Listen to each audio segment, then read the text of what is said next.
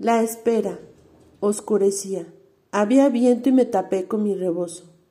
Al pasar por la casa de la difunta Chonita, vi una sombra y al lado de ella un perro. Saludé y nadie me contestó. Seguí mi camino.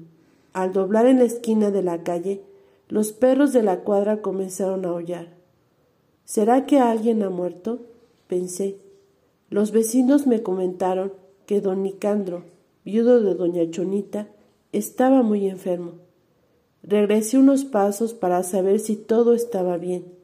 La sombra de la difunta seguía esperándolo.